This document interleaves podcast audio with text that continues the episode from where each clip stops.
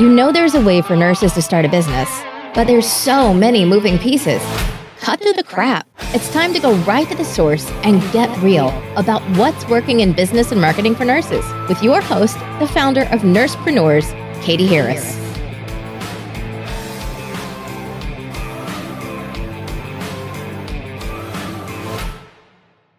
Hi, this is Katie Harris, and this is another episode of the Nursepreneurs podcast. And today I'm here with Wafa Nuradin from Modern Caregiving Solutions.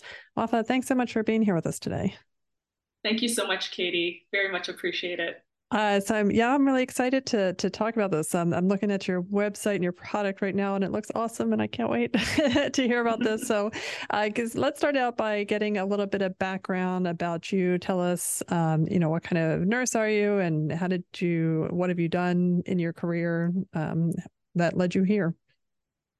Yeah, thank you so much, Katie.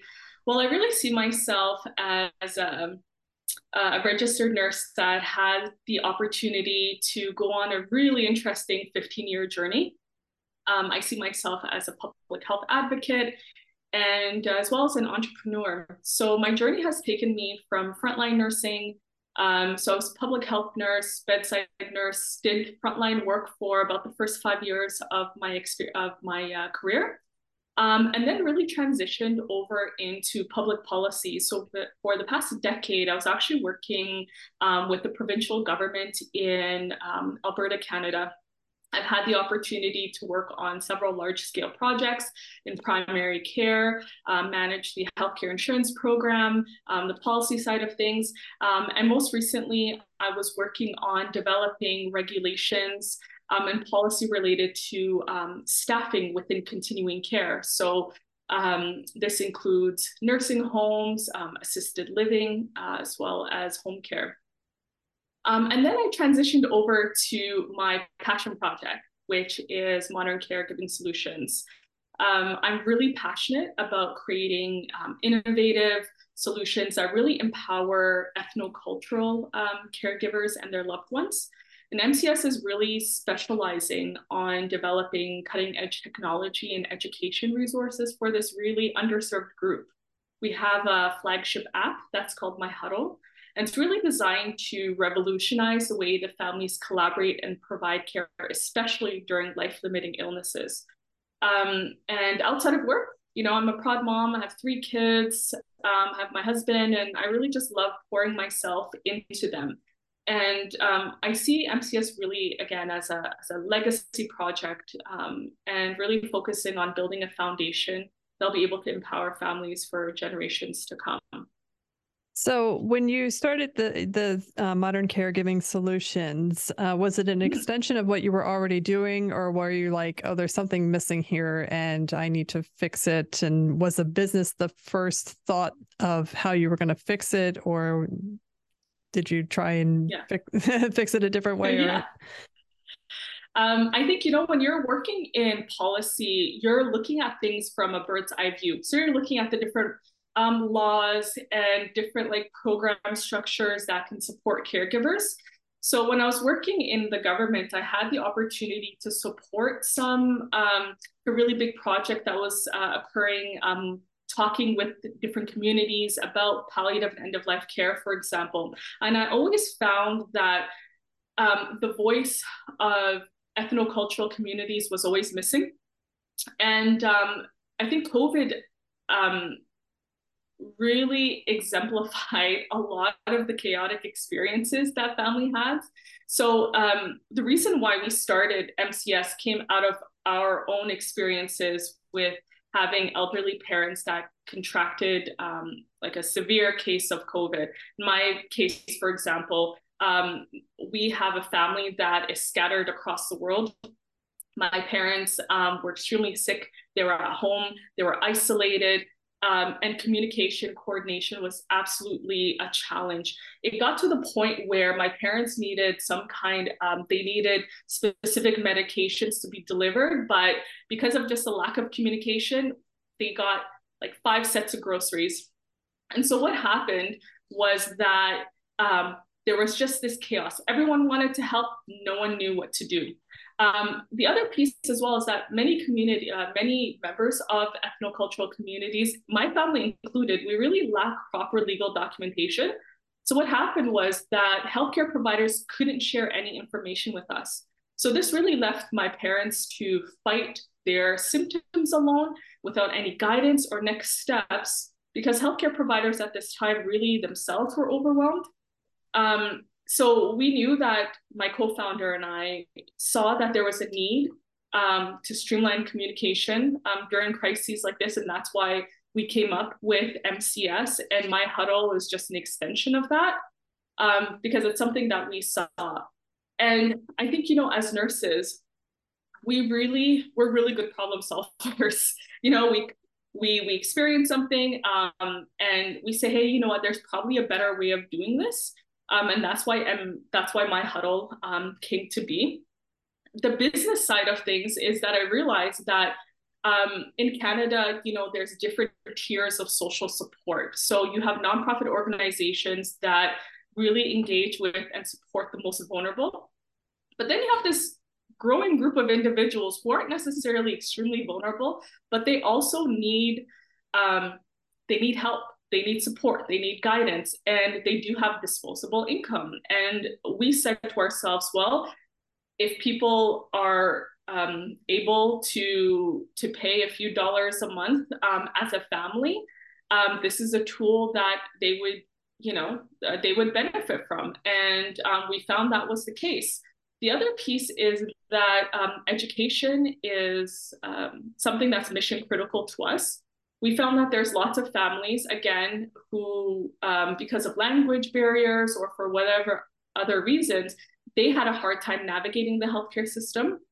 And so we wanted to provide um, just in time education, um, small videos um, in multiple languages that they could listen to that would help them just better understand what is dementia? What is you know chronic heart failure? What is this thing that your loved one may be um, diagnosed with? And what are some things that you can do at home um, that would be able to help you help your your loved one as well? So um, we're really focused on on that piece. Um, but it really came out of my experiencing i was just at too much of a high level for too long for for 10 years working at like high level policy. Um, and i wanted to really impact and improve the the care of um, the experiences of people within my community. And that's what brought us to developing mcs okay. Um, and yeah. when you started mcs did you realize that you were going to be creating an app? Was that all, the the idea all along or is that something that came out of it uh, out of really defining the problem and, and looking for solutions?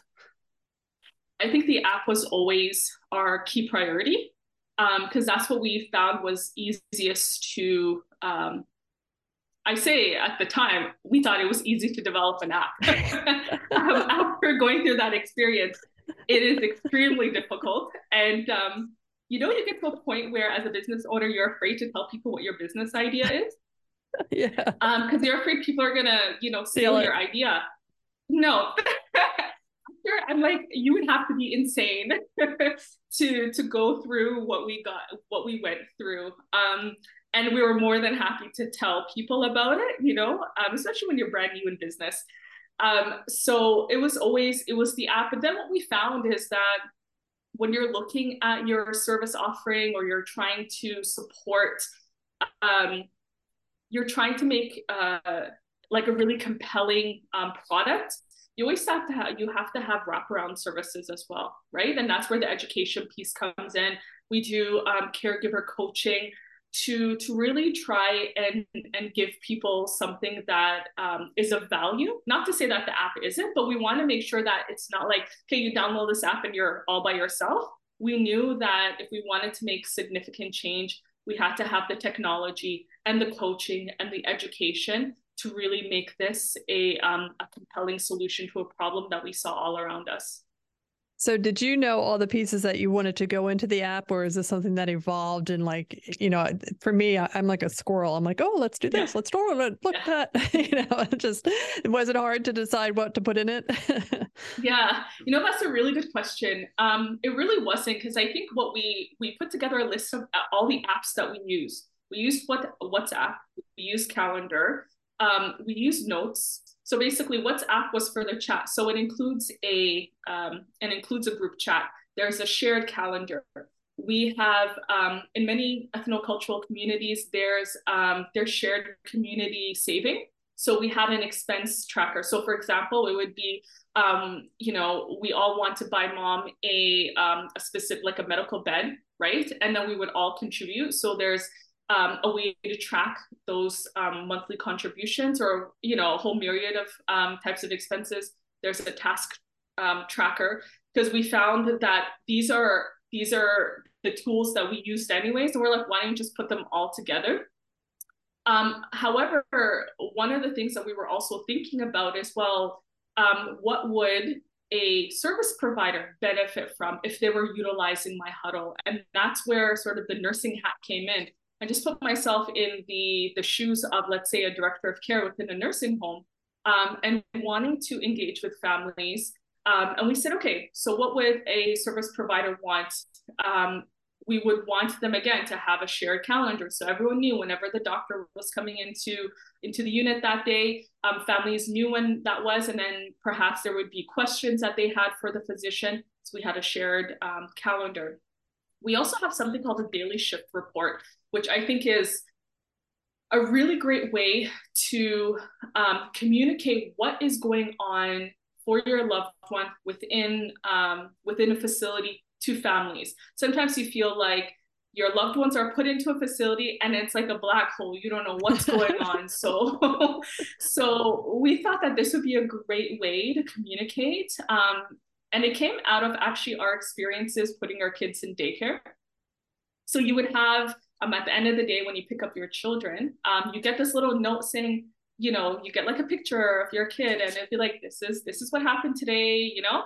Um, and after talking with people um, with family members in facilities they were like this is amazing. I would love it. Like it would give me so much peace of mind just seeing you know my my loved one so that's something that we included as well but when you're looking at developing technology just to sort of come back to the original question um, if uh, you know coders and developers can basically do anything you want um, but it's also about the ease of use of your uh, your client. And so making sure that you have caregivers um, as part of your team that you're consulting regularly with your end users is actually quite important. And so we on purpose pared it down for ease of use. And then as people utilize it um, and as you know a wish list grows we can build on it. Um, and the other piece too is building an app is quite costly.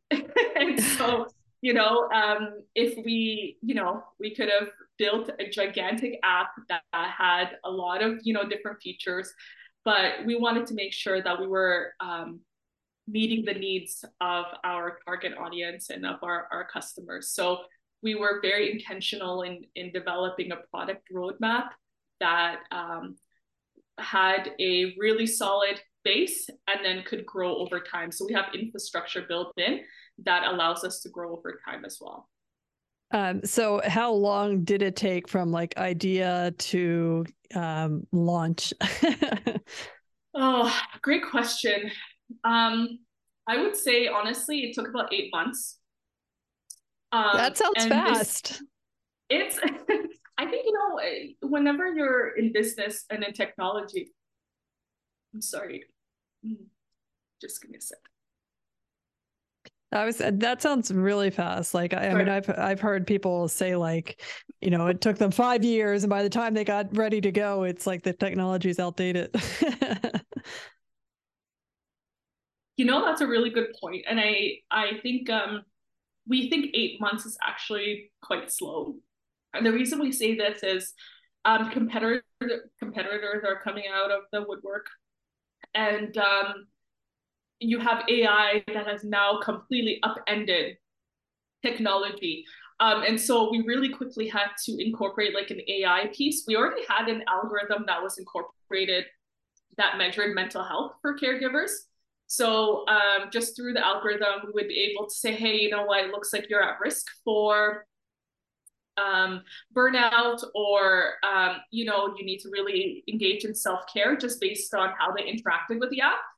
But um, we're building in really quickly because of ChatGPT a, um, a conversational um, caregiver aid like a little caregiver friend that oh, they can neat. talk to that yeah it's but we had to build it quickly because of the fact that um, we didn't want to become obsolete right so it's been really cool um, to keep abreast of what's going on with technology and ai and things like that but at the same time you want to make sure especially if you're in a health you have a health related app that you're complying with privacy leg- legislation and you're doing things that are um, you know you're doing this in a safe way how do you find those things out? Is that something that uh, you you hire a lawyer? Is it you go to a, a website, or you just learn by doing?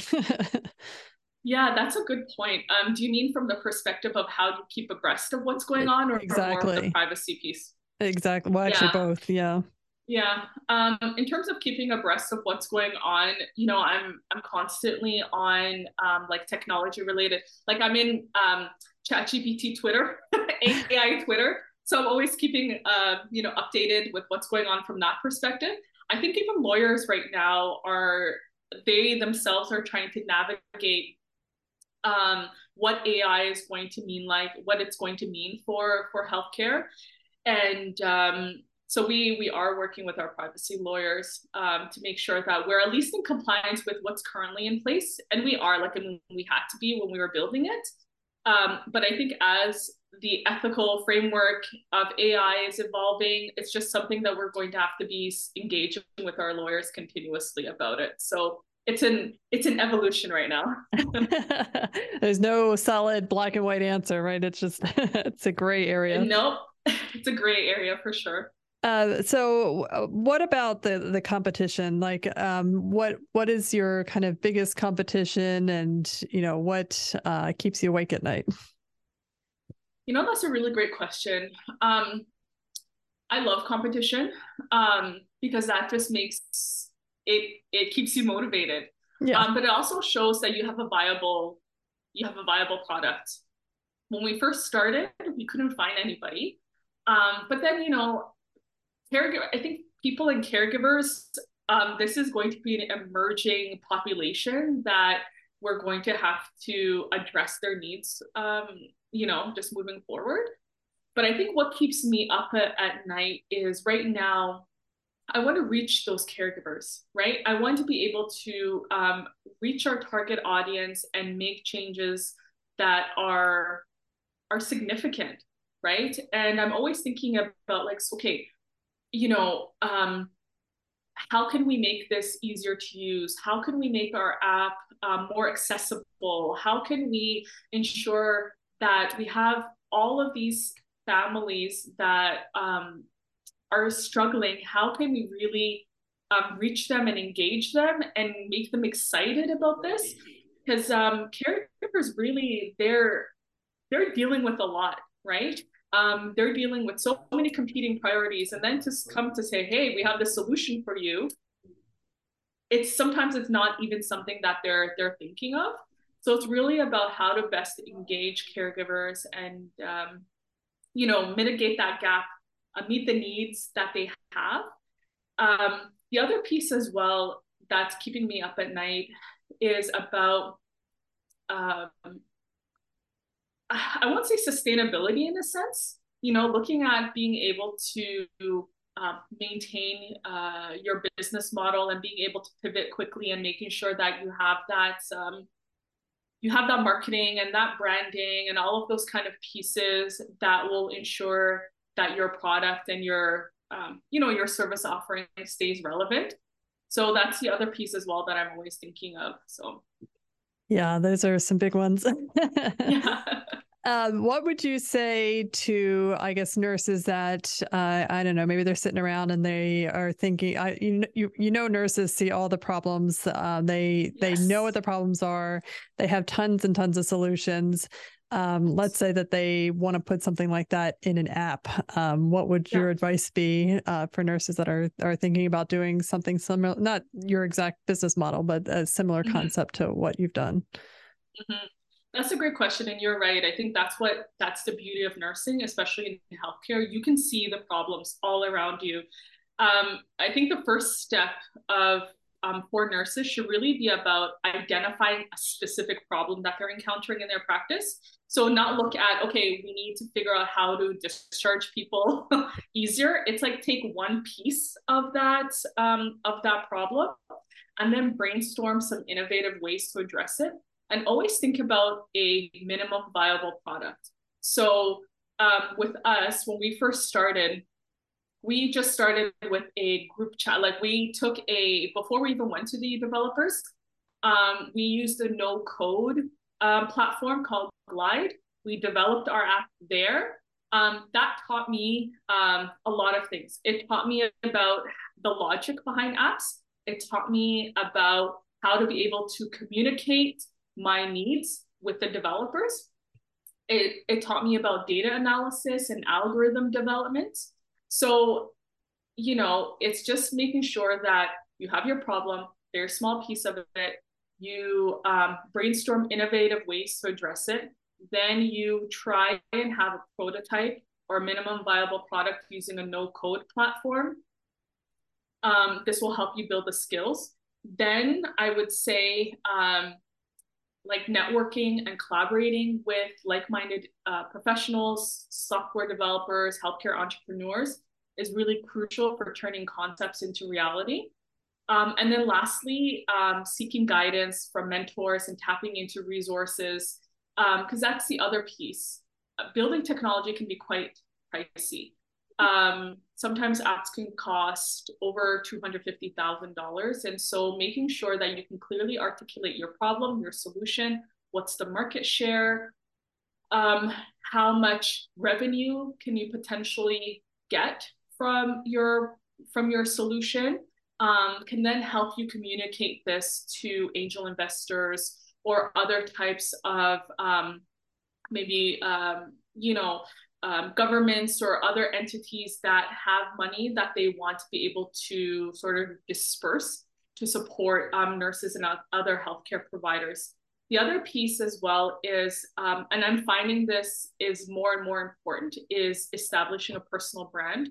Hmm. Um, I'm finding that people need to be able to trust you and to understand who you are, what's your background, and what value you bring. So um, while this is happening concurrently, just being really active in social media.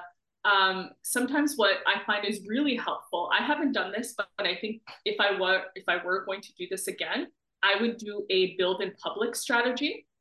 So I would go to Twitter or to LinkedIn, and as I'm working on this app, I would talk about you know what are my wins? What are my you know what are some of the challenges?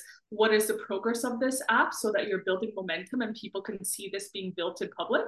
And then when you're ready to launch you've already established an audience and then you know that there's going to be a group of people that are going to be interested in um, in purchasing this. So when you're thinking about it from that perspective that could be sort of the key steps that a nurse could take if they're interested in developing their own technology. Yeah, there's always early adopters out there that love to try out new things that exactly. I, am I'm, I'm like a, a, step beyond the early adopters because I don't like being the first person to try things. yeah, that's exactly it. And the other piece too is that if you're talking about the solution, even within the health system that you work in, whether it's your hospital, let's say it's a group of hospitals that you work in, um, they're always looking for there's always a sort of technology side whether it's a quality improvement area um, so networking and engaging with those people um, sometimes there is limited funding that can do some of these quick um, tests um, to see whether or not there's a piece of technology that could work so that's also an option as well so did you guys get funded or is this something that's been um, out of pocket so we had the opportunity to be funded for this project, yes. That's awesome.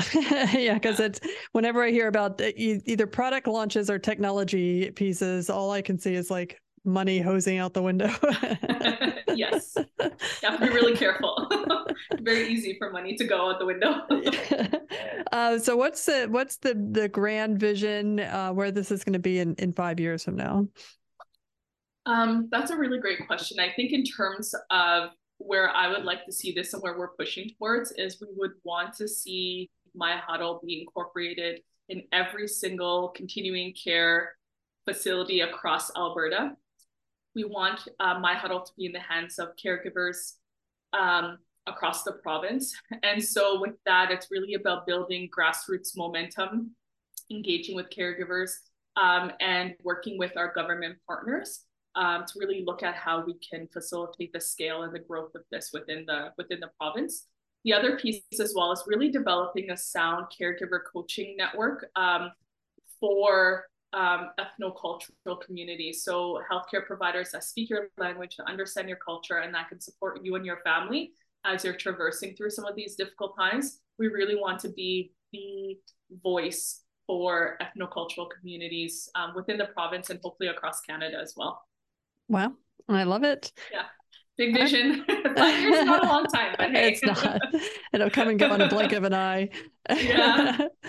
Um, all right. Well, so if people are interested in finding out more about you, about this, uh, your app, or downloading it, or or getting it for their friends and family, uh, where do they go? How do they get more information? For sure. Um, so they can go to myhuddle.ca. That's where the app is, and where um, that's where our resources and um, different sort of pieces are there. They want to get in touch with me. I'm um, becoming quite active on LinkedIn, so that's another place that I could be reached at. Um, and I'm really looking to if there's any um, nurse that's interested in getting to know more about how to get into technology or need some support, they can get in touch with me there. Awesome. Well, Wafa, thank you so much for sharing this with us today. You're very welcome. Thank you so much for your time, Katie. This is Katie Harris saying thanks for listening. Remember, if you're a nurse who is ready to start this type of business that you heard about here today on this podcast or any other idea that is burning a fire inside of you, let's talk it out. Click the link inside the show notes to schedule your private discovery call with my team. No sales. This call is just to determine what your idea is and if we can help. Until next time, keep making your impact, nursepreneurs.